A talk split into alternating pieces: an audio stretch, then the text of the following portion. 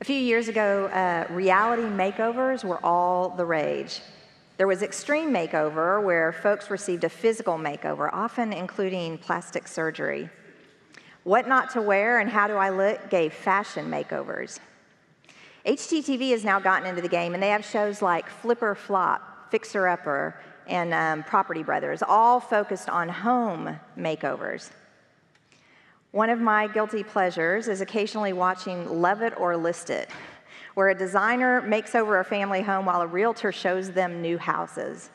The designer's goal is to get the homeowner to love it, and the realtor hopes that they will list it. My favorite part of these makeover shows is the very end where they show you the split screen before and after pictures, old and new. I love seeing how the home or the person looked before the makeover and marveling at the big change. In our epistle reading for today, we're told that Christ is inviting us into a divine makeover. We've been hearing from the letter to the Ephesians for the last month or so. This is a beautiful letter whose overarching focus is unity in the church. Paul tells us that some of us were Gentiles and some of us were under the covenant of Israel, but in Christ, we are a new creation joined together. Using the image of the body, he tells us that we're to grow up into the full stature of Christ, each working to promote healthy growth of the whole body. So, after speaking to us about what it means to be unified in Christ, Paul then moves on to the details. What does this life in Christ look like? In today's passage, he lays out several aspects of a life made over by Christ. First, be truthful. Sounding like the old timer that I am quickly becoming, I have to say that we live in a time that I thought I'd never see. Lying is so ubiquitous that we've developed phrases like misspoke and walking it back to keep from having to say lying over and over and over. Lying has not only become more commonplace, but those caught lying are no longer shamed by it. The more likely response now is indignation at, that you've actually pointed out that they have, in fact, lied.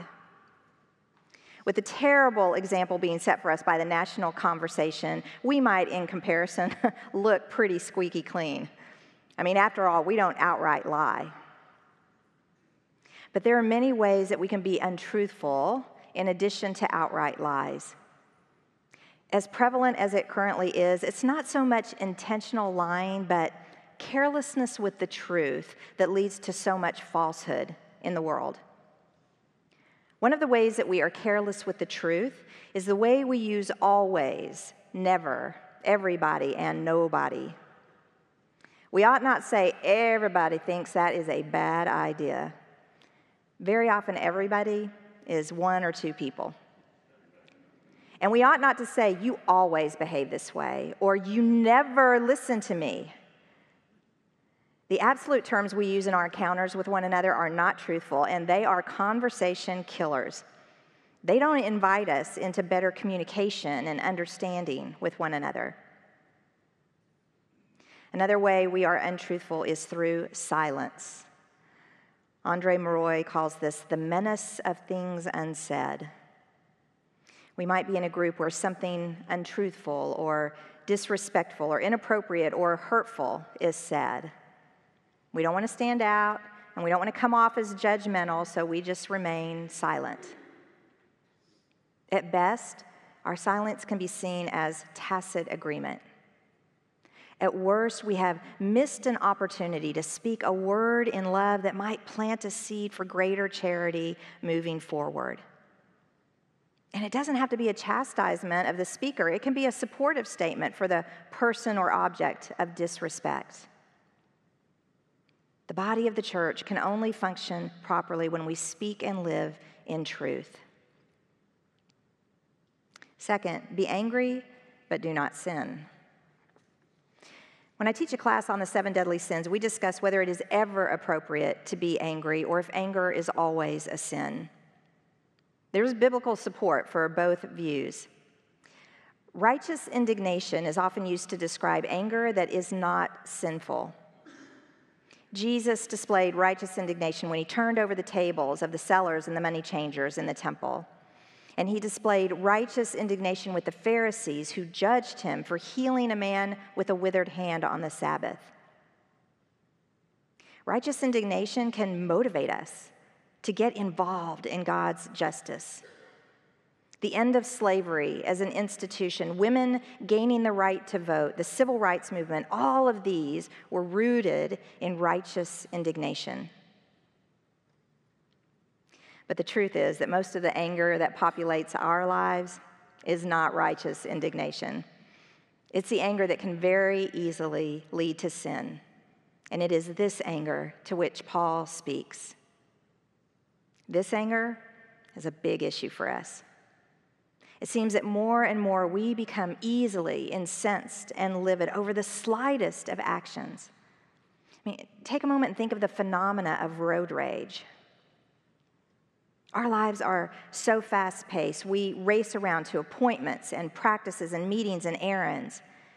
We have no margins built into our lives. And so we find it hard to make time to sit with God or rest in Scripture or be in Christian fellowship. We haven't made time to fill our tank with Christ's peace, and so we have no reserves from which to draw when our anger buttons are pushed. It's almost as if we relish the emotional rush of a dramatic outburst more than giving the benefit of the doubt or seeking reconciliation. On the other side of the spectrum from these hurtful and destructive outbursts is the anger that is buried within. Most of us have been told that it is wrong to be angry, so we swallow our resentments and our hurts. We push them down so that they start to poison us from the inside. Our anger flourishes when it is driven inside and denied the light of day. This is why Paul tells us do not let the sun go down on your anger. The longer we refuse to deal with our anger, the less likely we are to resolve it. If we have been wrong, we need to pray for the grace to admit it and ask for forgiveness. If we believe we were right, we need to pray for the grace to take the first step to mend the relationship. We must acknowledge our anger and work to reconcile relationships so that we are contributing to unity rather than division. Third, speak only what is good for building up the body. And this one is tied to our charge to be truthful and to deal with our anger in a way that does not lead to sin. If we could live into this injunction, we would have very little issue with those first two. I have a family member who says everything that enters her mind. There is no filter between what she thinks and what comes out of her mouth. And while much of what she says is interesting or entertaining, quite a bit is unkind or inappropriate. I'm always reminding her, you know, you don't have to say everything that pops into your head. We don't have to say everything that pops into our head. There is much truth to the old adage if you can't think of anything nice to say, just don't say anything at all. But why would we even want to live with the kind of thoughts that need holding back? When we live in gratitude, when we do give people the benefit of the doubt, when we focus on our blessings, we change our thoughts. And the goal is not simply to avoid saying that which does not build up, but to intentionally give voice to those things that do. Acknowledge others' gifts and talents, thank them for their help and their contributions. Tell your children the things that make them so wonderful. Share with your spouse the things you really appreciate about him or her. Be supportive of others' dreams and ideas. Give voice to God's goodness made manifest all around us. Living in truth, refusing to let our anger be destructive, speaking only words of nurture and grace. These are the marks of a life made over by Christ. Living this life is hard, it is sacrificial, it is dying to self and it's totally outside our abilities. But here's the thing about those reality makeovers the person being made over, they simply show up, and the work is done on them. So it is with us. The Holy Spirit dwelling within us empowers us to become the people we, have, we are created to be. When we sit in prayer, when we spend time in Scripture, when we are fed by Christ in the Eucharist, we open ourselves to this transforming power. The Holy Spirit works within us and in the midst of our relationships to mold us, if we are willing, more and more into the shape of Christ. We who are a new creation are not meant to wear the threadbare and ill fitting garments of our old life. We are meant to be clothed in Christ. You and I are being invited into a divine makeover. Let's accept the invitation. Amen.